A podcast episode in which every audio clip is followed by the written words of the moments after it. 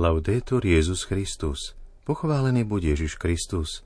Počúvate slovenské vysielanie Vatikánskeho rozhlasu.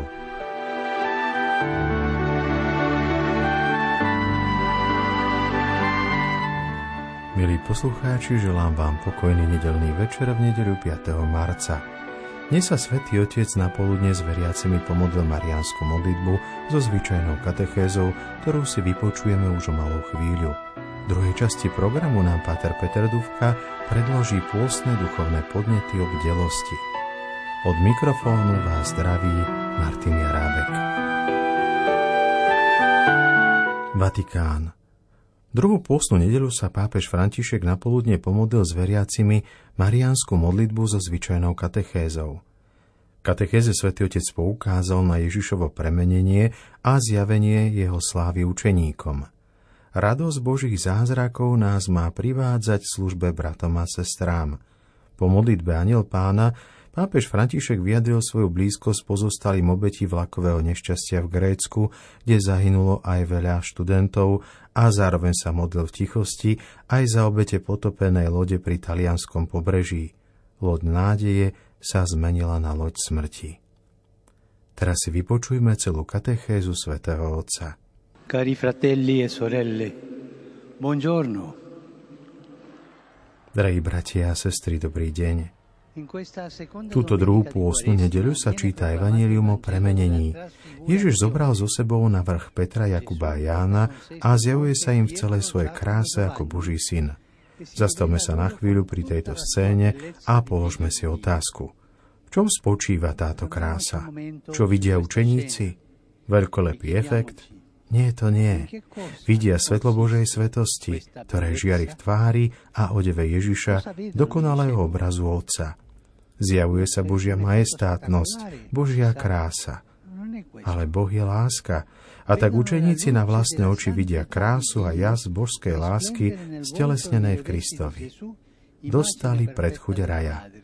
Aké to muselo byť prekvapenie pre učeníkov – tak dlho mali pred očami tvár lásky a nikdy si neuvedomili, aká je krásna.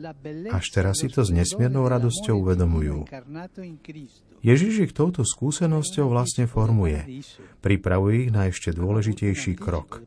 Čo skoro totiž budú musieť vedieť rozpoznať tú istú krásu v ňom, keď vystúpi na kríž a jeho tvár bude znetvorená.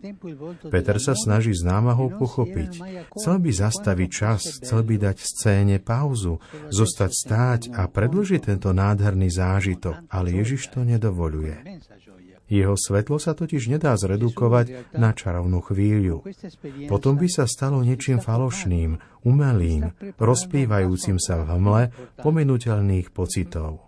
Naopak, Kristus je svetlo, ktoré vedie cestu ako ohnivý pre ľud na púšti. Ježišová krása neodsudzuje učeníkov od reality života, ale dáva im silu nasledovať ho až do Jeruzalema, až na kríž. Kristová krása nie je odsudzujúca, ale vždy ťa posúva vpred. Neskrýva ťa. Napreduj. Fratelli e sorelle, Bratia a sestry, toto evanilium vytyčuje cestu aj nám. Učí nás, aké dôležité je byť s Ježišom, aj keď nie je ľahké pochopiť všetko, čo nám hovorí alebo pre nás robí. Práve tým, že sme s ním, učíme sa rozpoznávať jeho tvári žiarivú krásu lásky, ktorá sa dáva aj keď nesie stopy kríža. A práve v jeho škole sa učíme zachytiť tú istú krásu v tvárach ľudí, ktorí každý deň kráčajú vedľa nás členov rodiny, priateľov, kolegov, tých, ktorí sa o nás starajú najrozmanitejším spôsobom.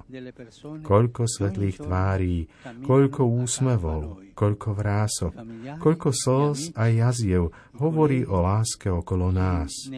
Naučme sa ich rozpoznávať a naplňme nimi svoje srdcia a potom sa pustíme do toho, aby sme aj iným prinášali svetlo, ktoré sme dostali, konkrétnymi skutkami lásky. Veľkorysejšie sa ponorme do svojich každodenných zamestnaní. Milujme, slúžme a odpúšťajme s väčším nadšením a ochotou. Kontemplácia Božích zázrakov, nazeranie na Božiu tvár, pánovú tvár, nás vždy musí poháňať v službe iným. Môžeme si položiť teraz otázku. Dokážeme rozpoznať svetlo Božej lásky vo svojom živote? Rozoznávame ho s radosťou a vďačnosťou v tvárach ľudí, ktorí nás majú radi? Hľadáme okolo seba znamenia tohto svetla, ktoré naplňa naše srdce a otvára ho láske a službe? Alebo dávame prednosť slameným ohňom modiel, ktoré nás odsudzujú a uzatvárajú do seba samých. Čo máme radšej? Veľké pánovo svetlo alebo umelé svetlo modiel? Pana Mária, ktorá si aj v temnote Kalvárie zachovala svetlo svojho syna vo svojom srdci, nech nás vždy sprevádza na ceste lásky. Maria che ha custodito nel cuore la luce del suo figlio anche nel buio del Calvario, ci accompagna sempre sulla via dell'amore. Toľko slová svätého otca Františka.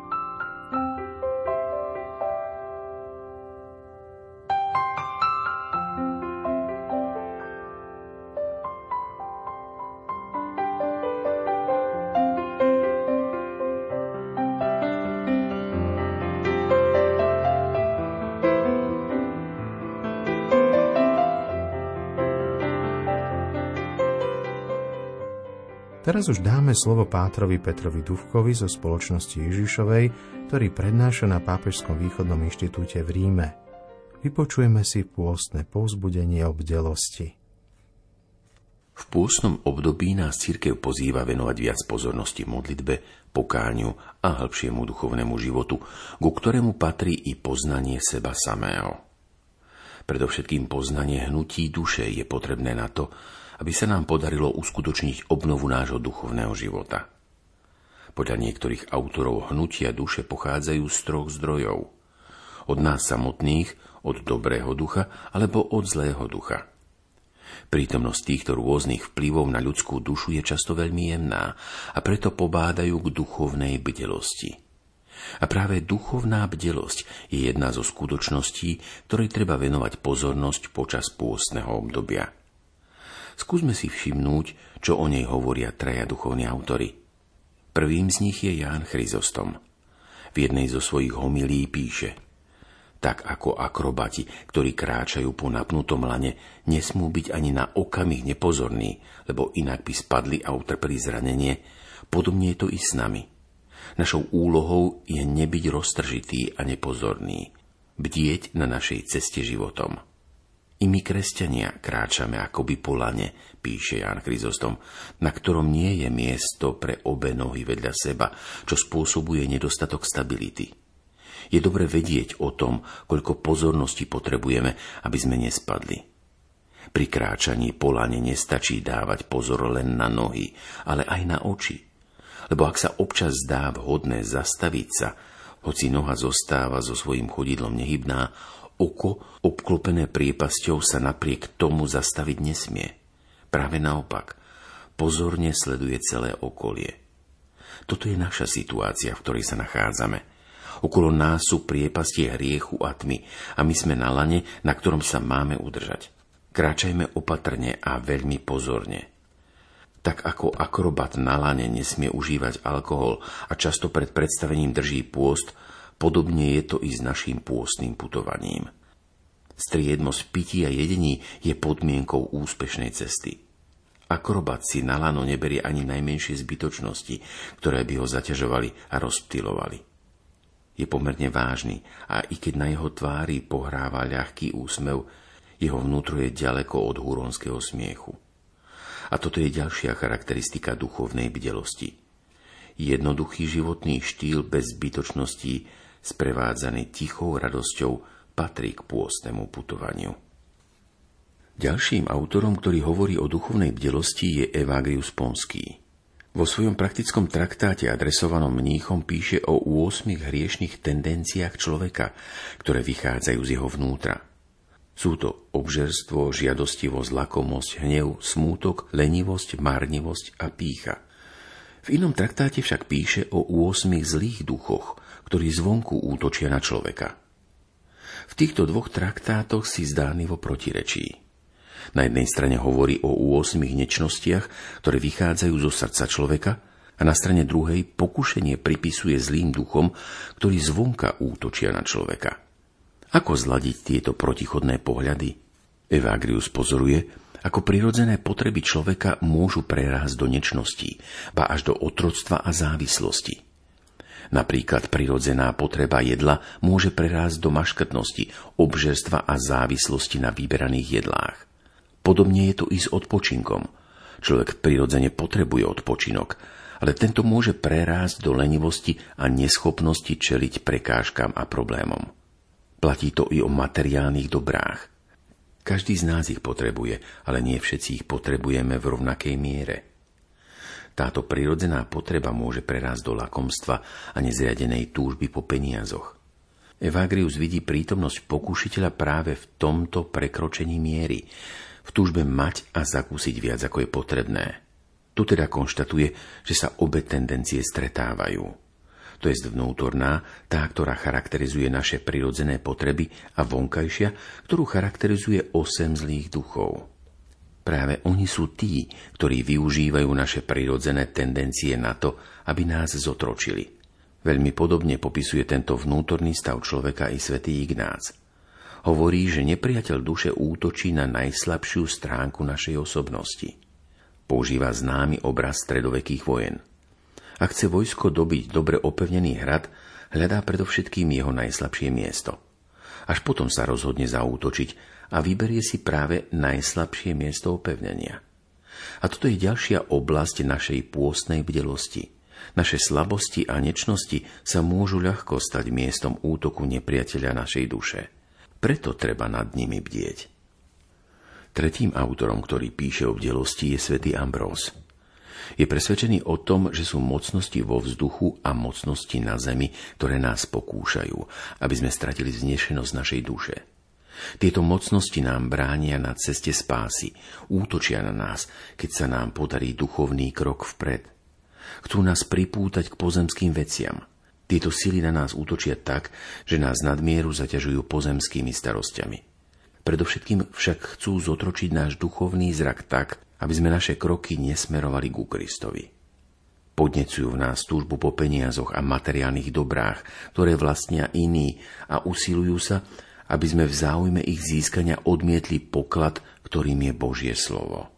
Ako často nás pri modlitbe, keď sa približujeme k Bohu, zaplavujú klamlivé myšlienky, aby nás od nej odvrátili.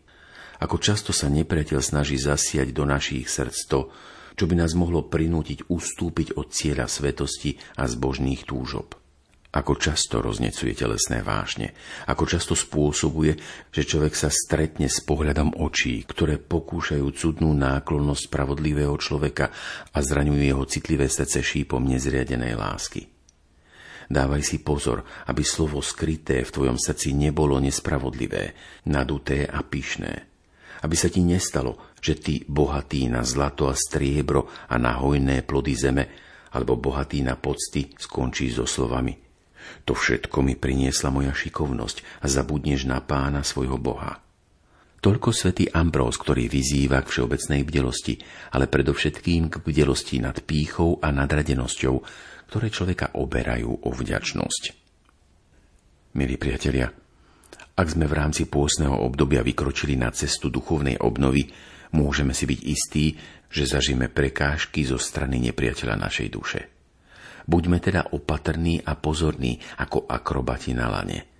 Vnímaví na naše náklonosti, aby nevyrástli do väčších rozmerov, ale i pokorní a vďační, aby sme nestratili pohľad na náš posledný cieľ.